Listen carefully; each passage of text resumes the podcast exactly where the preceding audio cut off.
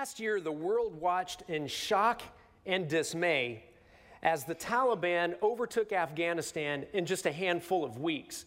Many of you probably remember those horrific pictures coming out of the airport in Kabul, a, a, U.S. military aircraft taking off with an Afghan citizen hanging onto the wheel well, a wheel well, and then he falls to his death. Meanwhile, on board that aircraft were hundreds upon hundreds of men, women, and children from dis- different nationalities being escorted into a safe place. The Taliban had set up checkpoints to get into the airport, and they were using violence and coercion to keep people who had a right to leave country from leaving country. But at the same time, there were Afghans, Americans, and others who were uh, setting up ways to get around those checkpoints to get people into the airport. U.S. service members uh, at the airport were actually doing childcare in some instances, taking care uh, of kids while their parents were being processed to fly out of that horrific place. While at the same time, there was a suicide bomber that detonated himself at the entrance to one of the gates of the airport. 13 U.S. service members died, uh, scores more were injured. A friend of mine's in the 82nd Airborne Division, and he said of all of his years in combat, he's been in the military 20 years, he has years in combat. He said of all the years in combat, that time on the ground, just those three weeks on the ground in Afghanistan at the airport, were the most disturbing he's ever had. He's still trying to process that. While all of that was going on, there was a group of U.S. special operators who had gotten out of the military. They retired. They saw everything happening and they said, enough is enough. So they took matters into their own hands. In a handful of hours, they raised enough money, got guns, they got ammunition, they got aircraft, and they got in country. And they actually saved a, a few hundred Americans to get them not only to the airport or get them to a safe haven to fly out. On top of that, they reached out to their Afghan interpreters and their families and they had several hundred of them get out of country safely, all because of their actions. They were called the Pineapple Express, and they're what movies are made of good versus evil, or shall I say, good and evil. It begs a question Have you ever considered why God allows good and evil to exist at the same time? And I think a sub question to that is what are we supposed to do about that as Christ followers? Because let me be very, very blunt the world is a, a, very ugly and difficult place on one hand, yet it's a very beautiful and amazing place on the other. How do we reconcile that? How do we live in that tension? Well, such is what we're going to talk about today. If you get anything at all out of today's teaching, get this. Our job as Christ followers is to reflect Jesus as we live in the tension of a fallen world. Our job as Christ followers is to reflect Jesus in all we do as we bloom where we're planted, living in the tension of a fallen world. Well, God's got a lot to say about that as we step into yet another week of this incredible series called the, the, the, the Puzzle of Parables. It's in this series in which we're looking at Jesus, the master storyteller, and several of the stories that he told. Now, a parable is a very simple story with, with concrete spiritual meanings, and we've seen that each week. This week, we're going to see it again as we look at the parable of the wheat and the tares, or the wheat and the weeds. It's found in Matthew chapter 13, verses 24 to 46. So turn to Matthew 13. Let me set the scene for what's happened. And we go back to 33 AD when Jesus is slammed on the cross. He dies, he's buried, he's resurrected.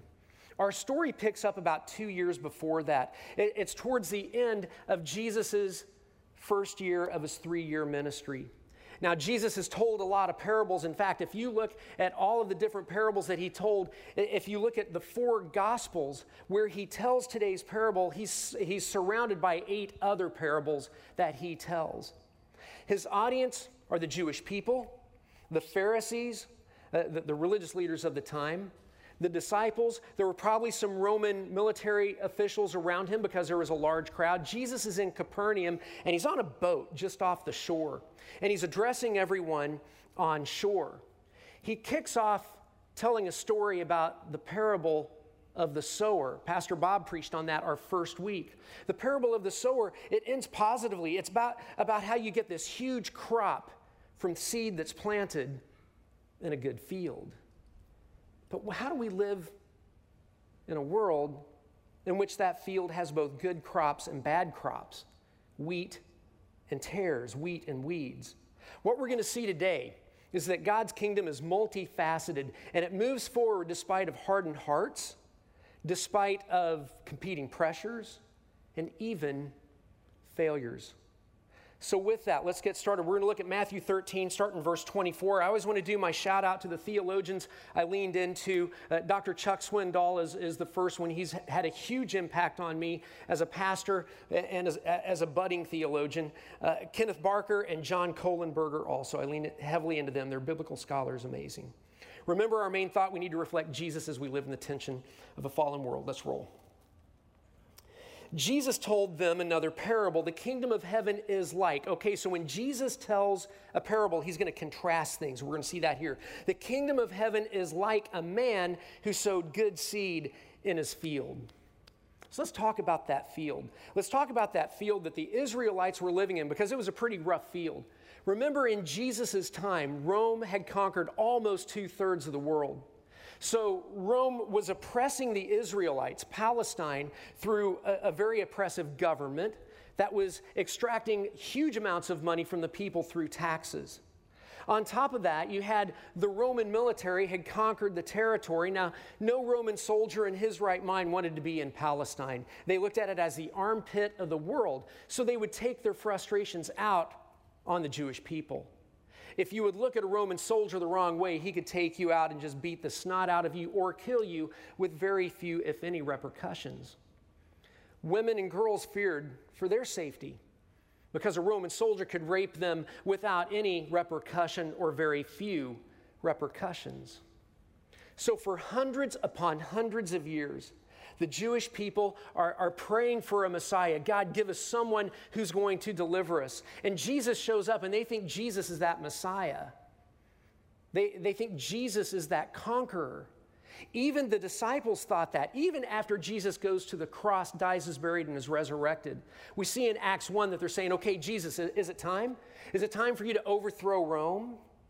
And Jesus says, Guys, you don't get it. This is not about politics. My kingdom was never about politics. My kingdom is about eradicating a cancer. That cancer is sin. My kingdom is about transforming hearts. Let's keep on going, verses 25 through 27. But while everyone was sleeping, his enemy came and sowed seeds among the wheat and went away. When the wheat sprouted and formed heads, then the weeds also appeared. The owner's servants came to him and said, Sir, didn't you sow good seed in your field? Where then did the weeds come from? So the farmer's enemy sows weeds. We're going to talk about that in a few seconds. But I want to talk about what the weeds are. The, the weeds are, are actually Zizania or what's called bearded darnel. Uh, they grow, they look exactly like wheat as the wheat grows, the, the wheat gets a, a, golden shock on the top. It's really beautiful. My dad w- was a farmer in south central Kansas, and I used to love going to our farm every year around harvest time because those Kansas winds are blowing and the wheat's blowing all over, you know, amber waves of grain. It's simply amazing. Well, here's the thing about bearded darnel it looks exactly like wheat until it matures. When it matures, the, the shock on top isn't gold, the shock is black. That's where they, get, where they get the term bearded. It's like a new way of no shave November for wheat. And the, the, the black top is poisonous. So if you eat it, you could die. Worse, worse yet, the bearded darnel goes deep into the, the soil, and its roots intertwine with the wheat. So it sucks away nutrients from the good crop. So the farmer's enemy sows seeds under cover of darkness. And we shouldn't take this the wrong way and say, oh, the servants are lazy. The servants need to be on point 24 7. No, I think what Jesus is showing us here is that the enemy is at work all the time and in the normal cycles of our lives. So the servants ask the farm owner, where did these weeds come from? Verses 28 to 30. An enemy did this, he replied. Well, the servants asked him, Do you want us to go and pull them up? No, he answered. because while you're pulling up the weeds, you may root up the wheat with them. Now remember, the, the, the, the, roots are intertwined. So if you would pull up a weed, you could pull up the wheat at the same time. Look what he says here. Let them both grow together. Let both grow together. Let them live in the tension until the harvest. At that same time, I will tell the harvesters first collect the weeds and tie them in bundles to be burned, then gather the wheat and bring them into my barn. So the farmer recognizes who's responsible, the enemy. And what, what he shows us here is that good and evil are going to grow together. Good and evil are going to exist at the same time. And it's like, wait a second, they're, they're choking out and encroaching into the territory of the good wheat. Let, let's remove them. And what we're going to see in this parable that it's not our job to remove the weeds. It's not our job. A few hundred years ago, back in the Crusades, uh, there were some very zealous Christians who wanted to lift up and get rid of the weeds. Uh, starting first in the church, if you weren't a professing Christian or if you were a Christian that weren't living life the right way, they'd kill you or imprison you. They took it a, a step further and they started killing people who weren't Christians. It's a dark mark on our church history. It's not our job to remove the weeds. The farmer says, let them both grow together until the harvest. So if you've got your Bible and you're reading, it, the, the, parable ends, and you're like, what the heck? What, what gives? Because then Jesus starts telling two more parables the parable of the mustard seed, the parable of leaven, or the parable of yeast. Pastor Bob covered that a couple of weeks ago. Jesus always did everything for a reason. He just didn't throw those two parables in there because remember, the parable of the mustard seed and the parable of the yeast is all about a small seed, a seed that can grow a crop. Parable of the mustard seed is you start from small beginnings and then you have this future enormity, whether it's individually or within the church. Leaven, it starts from small beginnings, but then you're transformed. It transforms something from the inside out. And that's what happens to us when we receive Jesus. We start from that small beginning, and then He transforms us from the inside out. And I think Jesus' point here is that His kingdom operates quietly, it operates slowly, and it operates from small beginnings. It, it starts simply with a seed. Jesus' kingdom is not about conquering territory, it's about conquering hearts. It's not about overthrowing political systems, but altering the spiritual landscape one life at a time through Jesus as Christ followers impact those systems. It's not about a quick overthrow of evil, but allowing God to transform others. And guess who He uses for that? He uses you, He uses me, He uses the church. It's about living in the tension of a fallen world. So Jesus tells those two stories, and he's, he's standing in that boat. Then he gets out of the boat and he goes into the house. What we consistently see that Jesus does in his teachings is that he'll talk to a large crowd, and then he'll grab his disciples and he'll say, Okay, boys, I want to make sure you guys understand what's going on here. So look at this, verse 36. Then he left the crowd and went into the house. It was the house that he was staying at there in Capernaum. His disciples came to him and said, Explain to us the parable of the weeds in the field. The disciples need an explanation. I, I, love what Dr. Chuck Swindoll once said. He said, To understand a parable, you must listen carefully, think deeply, and open your heart. And that's what they're doing. So now, what Jesus is going to do is he's going to mansplain it or son of mansplain it to these disciples. Look at this, verses 37 through 39. And this is a deep parable because he's going to show us seven actors or entities that are all involved with this. Look at this. He answered, The one who sowed the good seed is the Son of Man. That's Jesus. The field is the world, and the good seed stands for the sons of the kingdom. The weeds are the sons of the evil one, and the enemy who sows them is the devil. The harvest is the end of the age, and the harvesters are the angels. So Jesus lays it out on who everybody is. So let's talk about that. First of all, the man is the Son of Man. The man is Jesus. Jesus not only plants the crop, but he's involved with the crop and he directs the harvest. As I said, my dad was a, a, farmer in south central Kansas, and my dad was an incredible farmer. He would plant his crops, and then he just wouldn't sit back and say, okay, grow, do all your stuff crops that you do. He was always involved on the farm doing something. And then he would direct the harvest.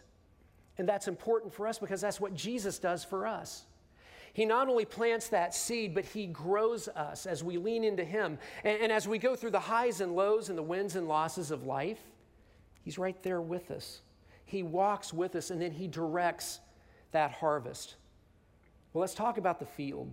Because the field is the world. The field isn't the church. Many a, a pastor has said, no, this is about people who get in, in the church. They preach false teachings. They, they cause division in the church. They're not really Christ followers, and, and that's an issue. And, and I will agree that can happen. But I always go back to the original language. Let's geek out, let's Greek out.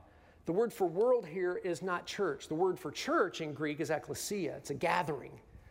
The word that he uses here for world is cosmos cosmos, it's bigger than the earth. The cosmos is an ordered system that's run by Satan.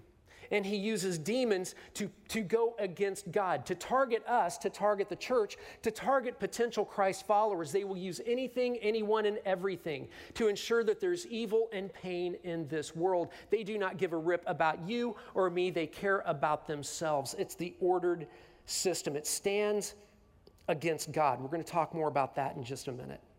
Let's talk about the good seed. The good seed are Christ followers or potential Christ followers. And that's important because remember, as the weed and the tares come up together, you can't tell the difference between the two. What we think could be a tare or a, a, a weed could be a, a very immature wheat. So you've got this good seed. Then you got the weeds. Those are those who willfully reject Jesus. And guess who their planter is? The devil. And as I've put this sermon together, every time I get to this point, I can't get Mike Myers from So I Married an Axe Murderer out of my mind when he talks about the devil, the fruits of evil. Or Saturday Night Live, you know, the church lady, when she's like, well, well, well, what are they talking about at Cornwall Church today? Satan, hmm? You can't spell devil without E V I L, evil, hmm? Has nothing to do with the sermon. I just wanted to share that with you. Somebody, anybody else getting that? Oh. Landed like a lead balloon at the five o'clock last night. Crickets. It's like, what? Harvest. The harvest refers to the end of time. We're going to come back to Satan here in just a second. Welcome to church. Uh, the harvest refers to the end of the time, end of times after Christ's return. We talked about that last week. It's found in Revelation 20. The harvesters are his angels. So I want to press pause and I want to talk about who Satan is because there are a lot of misconceptions about who Satan is. We've got to know our enemy. We, we can't, we can't overestimate him, but we cannot underestimate, uh, underestimate him. So let's talk about the misconceptions about who Satan is. Three main misconceptions. First of all, a, a misconception is that he's simply a force. You know, it's like Star Wars, you got, may the force be with you. You got a good side of it and you got a bad side. He's not a force. We're going to see that in just a second. Another one is that he is equal to God that God is, is, some metaphor for good and Satan is a metaphor for equal. It's like yin and yang, they go together. Or from that very uh, uh, spiritually moving movie called Talladega Nights, The Ballad of Ricky Bobby. when Jean, go with me on this. Three of you are going to get this. Jean Girard, and it may not make it to the 11 o'clock service. Jean Girard, he's a, a, French Formula One race car driver. And before the big race, he says to Ricky Bobby, he says, Ricky Bobby, you need me like I need you like God needs Satan, the devil, and the devil needs God. It's not true. It's not true. Another, another idea about who Satan is is that he's all present omnipresent. Only God is all present. That's why Satan has all these demons, but he can't be everywhere at once. So let's quickly go through biblically who Satan is. Let's look at this. First of all, he's a personal being. He's a personal being. That means he has a mind. That means he has emotions. That means he has a will. Go back with me to, to Jesus' baptism. He comes up out of the water. The, the, the Holy Spirit descends upon him like a dove. And what does Jesus do? He's led by the Holy Spirit to be tempted in the desert by Satan not a force, but by a created being named Satan. And Jesus throws down with him. He defeats him by quoting Scripture. Satan's a created angel. Scripture tells us that he's the most beautiful of angels who rebelled against God. He rebelled against God because he wanted to be God. His pride, his pride is what caused him to fall from heaven. We see this in Ezekiel 28 verse 15. He does not rule in hell. We talked about that at length last week. This one's tough to swallow. He can only do what God allows. What that means is that God has given him limited power during or for this certain amount of time. We see that in Job chapter 1. And it's hard for us to wrap our minds about that. How can a good God allow suffering? How can a good God allow all that evil in this world? We've tried to answer that before here at Cornwall Church, and I just want to give you two references real quick. Write it down. May 2017 in May 2019, we had a series called Conversations and a series called Hope Beyond. And in both those series, we tried to tackle that question how can a good God allow suffering? So he can only do what God allows. He's not all present. He's not all present. Ephesians chapter 6, verses 10 to 18 talks about how we fight the principalities of darkness. And what we see is that Satan uses his demons to do evil and things in this world. And some of you right now may be saying, Kip, you guys are so weird. Well, as I said last week, three out of four Americans believe in the supernatural. Are we really that weird? He's actively working to nullify the effect of God's word. We see this in this parable today. And then, last but not least, he has dominion over this world and its system. That one's hard to swallow. So let's go to the Bible. 1 John 5, verse 19. We know that we are children of God. We're the wheat. And that the whole world, guess what word they use there? Cosmos.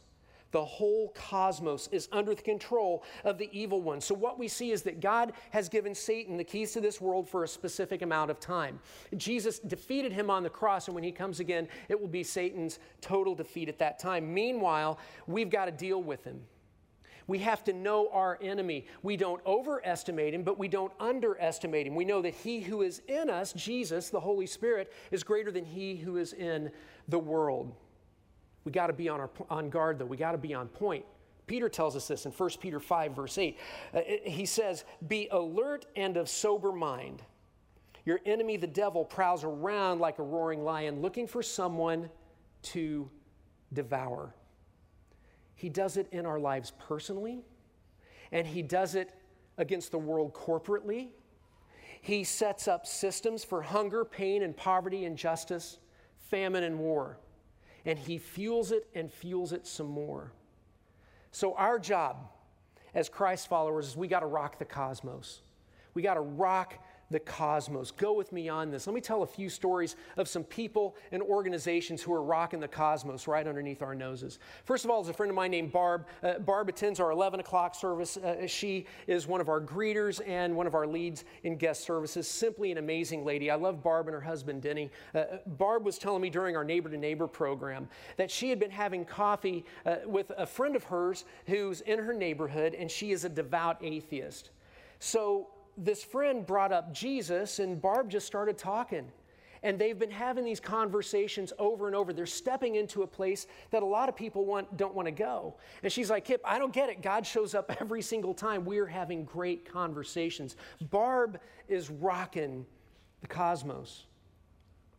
Some of you are familiar with our Skookum Kids ministry that we support. It's a, it's a local nonprofit that takes kids in, in foster care. You know, that first 72 hours of foster care when something happens and a kid is thrown, eh, thrown into the system. Some of you are doing short term foster care, letting those kids know that they're, they're safe, they're going to be okay, and they're loved. You're rocking the cosmos. Some of you are doing long term foster care, doing that same thing, or you've adopted kids out of that system, or you've adopted kids from around the world, or simply locally or regionally. You are rocking the cosmos. How many people here like In N Out Burger? In N Out Burger. Okay, I do. This is manna from the sky covered with grease. It's simply amazing. For those of you attending online who don't know about In N Out Burger, it's on the West Coast and the Southwest. I think there's a place in Colorado, but I'm not obsessed. it's amazing. But here's what they do that, that rocks the cosmos. First of all, they have a charity that, that is set up for uh, women and men and children who have been in sex trafficking and freed from that. If you look at a, a semi, uh, an In N Out Burger semi, on the side of the semi, it has a, a triple eight number that you call to stop sex trafficking if you see sex trafficking happening. Okay, that's cool. They take it a step further. Did you know that their truck drivers are cha- trained to spot and assess sex trafficking going on at rest stops, at truck stops, at, at hotels and motels, because those are three of the main places that, that sex trafficking occurs? On top of that, did you know that this place that provides manna covered with grease that is so good, did I mention that? That, that they train their drivers to provide aid and support to a victim while they're waiting for the police. They are rocking the cosmos. Second Wake Up House. It's a, a ministry uh, that, that we support here at Cornwall Church somewhat. It's led by Lance and Colleen Illman. uh, Colleen is uh, our receptionist. For those of you who call here at Cornwall Church, you talk to her first usually. Uh, these guys are in, uh, are, are in the throes of addiction recovery, helping people get on their feet as they they live in these houses and it's, it's christ based and it's amazing what they're doing. Lance and colleen are amazing people and they are rocking the cosmos. Skagit young lives. Skagit young lives is taking these teen moms who just need some help support and love and surrounding them with that. Rocking the cosmos. Rocking the cosmos. First responders. People in the medical community. Teachers social workers, those of you leading in the industries, or who are just showing up to work every single day, no matter what you do. And you're showing up and working with character, honor, integrity, and underline and circle this one faith. You're rocking the cosmos. And it's what God calls on us to do to rock the cosmos as we live in a difficult world. That's how we push back evil. We're not just supposed to sit back and watch evil happen. So, Jesus, Jesus now describes the action after he identifies the actors. Let's look at this Matthew 13, verses 40 to 42. He's talking about the harvest. As the weeds are pulled up and burned in the fire, so it will be at the end of the age. The Son of Man, that's Jesus, will send out his angels. We see this in Revelation 14. And they will weed out of his kingdom everything that causes sin and all who do evil. They'll throw them into the fiery furnace where there will be weeping and gnashing of teeth. We see that in Revelation 20. And again, last week, what we talked about was that Jesus preached and spoke more about the torment and punishment and pain of hell, uh, of being separated from God, than he did about the hope and comfort of heaven. That hell is real, hell is eternal, and is to be avoided at all costs. So look at this the weeds grow together with the wheat, evil with good, unsaved and saved. But here's the thing it's easy to skip over this. Jesus is the judge, but there's a delay in judging. Our job is not to judge others. Because here's what can happen we can think someone is wheat when really they have no wheat in them at all. And we can think someone's a weed and, and, where they've got a seed of wheat growing in them. And we can want to yank them out. And God says, no, God wants all to be saved, but we know that that won't happen.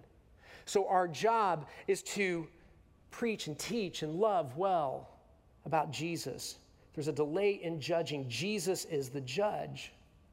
So he ends the parable then, verse 43.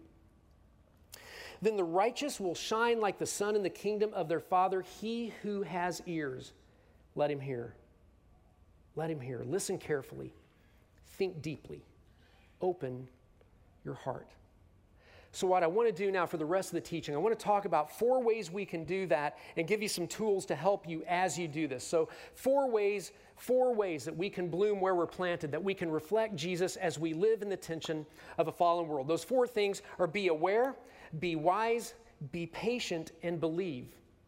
Be aware, be wise, be patient, and believes. Let's talk about be aware. Be aware straightforward. 1 Peter 5, verse 8 the enemy, the devil, prowls around like a roaring lion. So we don't overestimate our enemy, we don't underestimate our enemy. We know he is there. And so we guard ourselves. We are aware. Secondly, we're wise. We're wise. Uh, the book of James tells us that if we ask God for wisdom, he's going to give it to us with great measure. But it's hard to discern good from evil. Because what may look like good in your eyes to me looks like evil, and what may look like good in my eyes to you looks like evil. So, how do we do that? Well, it's through God's Word.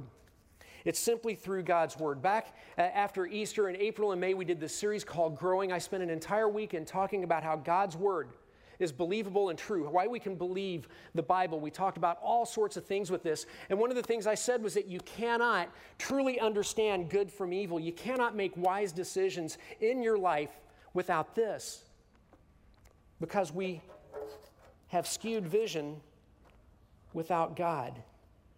So we discern. We learn our Bible, we get it in our hearts and in our minds, and we live it out. And remember, it's never be, to be used as a sword against someone, it's turned internally towards us as God transforms us. So there's wisdom there. We're called to be patient. Jesus says, let both grow together. And that one's tough. That one's really hard because the waiting is the hardest part. We're, we're called to pray to pray first. We pray for others. We pray for our political leaders. We, we pray for, for those who are, are throwing down hard in the business of, of fighting injustice. We pray for those who don't know Jesus because those who don't know Jesus, well, guess what? That's where we started too. So we didn't know Jesus. We pray, we pray, and we pray some more. And then we live out the character of Jesus found in the fruit of the Spirit, Galatians 5, verses 22 to 23. Love joy, peace, patience, kindness, goodness, gentleness, faithfulness, self control. We get involved in our communities as we try to push back evil. We just had a couple Cornwallers get elected to office because they believe that they can make a difference in helping with the, against fighting the, the injustice of the world. We get involved and we guard ourselves about being self righteous looking down on others. Look how good I am, and look at those people. We guard ourselves against that. And then, last but not least, we believe. We believe that in spite of a, a fallen and difficult world, it's, it's beautiful because there's hope in Jesus, that Jesus does hold all things together. And He's given us this abundant life so that we can love God greatly, love others dearly, and glorify Him in all we do. So, what I want to do is I want to give you guys a, a, tool that you can use to share Jesus with others. I love how so many of you are earning the right to be heard in the lives of so many different people, but at some point, beyond your actions of loving others dearly, we got to talk about Jesus. So let me give you a quick and easy way to do that. Kip Jam 3.0. By the way, Bill Gates and company did not call me this past week for my graphics stuff here. It's pretty amazing. This week, the gospel. We're going to talk about that. It's an acronym. Each letter stands for something, and it's easy to memorize uh, to where you don't have a, a bunch of notes or anything. So let's let's look at this. First of all, G stands for guess what? What? Oh, here it comes. God. Boom. Mic drop. God. God loves you. Do not let anyone ever tell you that God does not love you. God loves you. And yes, he has a plan for you. Yes, he has a purpose for you. That it's to first of all glorify him, but to make an impact on this planet to rock the cosmos. But there's a problem. The problem is, uh-oh, oh, oh, our sin. Talked about that last week that our sin makes us incompatible with God. God's a holy God. He's perfect. We can't approach Him because of this sin and selfishness in our lives. Sin is basically selfishness. We put our needs and the needs of, of, of uh, or our needs before the needs of God and others. We simply can't approach God. So we need help. We need a Savior. For God so loved the world, it's you and me, it's everybody that he gave his one and only Son, that whoever, anyone, would believe in him will not perish but have eternal life. Jesus steps down from his throne and into the dirt to walk with us. God throws him on the cross, he crushes him with all of our sin, past, present, and future. And Jesus pays that price. Oh, that's the P. Paying the price for sin. Jesus dies and he rises again. So we get him into our hearts. When we receive him as Savior and Lord, we're walking with him. We have what's amazing eternal life. Life beyond the grave. All of us have life beyond the grave. We get that choice of where we're going to be. Are we uh, going to be with Jesus? Are we going to have this, uh, this uh, eternal impact, or are we going to be separated from God? As I said, we talked about last week. Then we got this What the L? L, I said. L. No email. Send them to Bob. L. L stands for life, but it's life more abundant. Life more abundant. Here's what that doesn't mean. That doesn't mean you're going to have rock hard abs, you're going to have a beautiful car, you'll never have bad breath, BO, you don't have to pluck your nose hairs or anything like that. That's not what it means. What life more abundant means is that now you're going to have a way to understand and live in this world with hope. You're going to be able to forgive the unforgivable. People who would never say, say they're sorry to you, even though they ripped your life apart. You're going to be able to forgive them. You're going to be able to love the unlovable. You're going to have a purpose. You're going to be able to, to, to rock the cosmos in a way that those who don't know Jesus simply won't be able to. That's that life more abundant. The gospel, made simple. And you can put that in your toolkit and share that with others. That's a great thing. But here's the, the issue the issue is that so many attending online, some of you here, you don't know Jesus. You haven't received him as your Savior and Lord. Last week, uh, we did what in, in old church we would call an altar call, and we had several people come to Jesus. That was pretty cool. And, and so, what I want to do this week, because I'm like, okay, that was great. God placed it on my heart. We're going to do that again. And, and for those of you who are Christ followers, please don't check out. Attending online, please don't check out. I need you right now right now to be praying for someone who's going to be receiving Jesus. It's not about a prayer. It's not. It's not about saying the prayer doesn't save you. Jesus saves you. It's walking with Him. It opens your heart with communication with God, and then you walk with Him. So I'm going to be bold this week. And remember, we've got here in Bellingham, we got Skagit, we've got uh, our multi sites all around the all around the world. Maybe some of you are attending online, you're sitting with your families. You have not received Jesus. If you've not received Jesus, what I want you to do is just raise your hand and say, I, I, want Jesus in my life. I just want you to raise your hand. And we may not see you here in Bellingham, but we may, God sees you wherever you are. I just want you to raise your hand. And if we have anyone here, do we? If we do, no, that's okay. Uh, I, I want us to be praying. I want you to pray. If you want to receive Jesus, I want you to pray this prayer with me. And those of you who are Christ followers, be praying for someone because they're praying right now. Here we go. Say this prayer with me Jesus, thank you. Thank you for loving me, for dying for me on that cross. I want you as my Savior and Lord. Forgive my past. I turn from my sins as I walk with you into the future. Guide me, lead me for the rest of my life. In your name I pray. Amen and amen. Guys, I'm convicted. Someone listening or watching, attending somewhere said that prayer, and it's amazing what God does. And what we want to do is we want to walk with you in your discipleship journey because it's a journey and it's tough. So, for those attending in Bellingham or in Skagit, go to our guest services desk, grab a new believer's packet at the end of today's service. And if you receive Jesus uh, today, if you said that prayer, what we want you to do is uh, we're going to leverage technology. Text STEP to 94,000, STEP to 94,000. And what that does, like it did last week for a handful of people who did this, we're able to start a conversation and get involved with your journey. But as I close today, what I want to do is I want to give all of us here a, a challenge. And the challenge is a question. I want you to ask yourself where do you see yourself in this story? Where do you see yourself in this story? Are you wheat or are you tares? Are you wheat or bearded darnel? Are you wheat or are you weeds? Let me give you a, a, a very simple litmus test when it comes eh, to am I a Christ follower? So you've received Jesus as your Savior and Lord. If you look at that from, from now or from that time until now, can you look back and see any changes in your life? Positive changes, changes on how you look at others, deal with others, deal with things in your life? Have you seen God working in your heart in any way, shape, or form?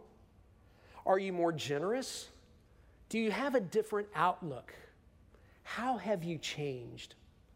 Timothy Keller said it like this. I love the way he said this. When it comes to a litmus test for being a Christ follower, he says, Are you more aware of your faults and sins, yet feel more loved by the Father at the same time? Because, guys, only the gospel can do that. It's a journey wheat and weeds. We're not supposed to judge others there's a delay in judging, but we are supposed to push back evil. We're supposed to rock the cosmos. We're supposed to live in that tension of a fallen world.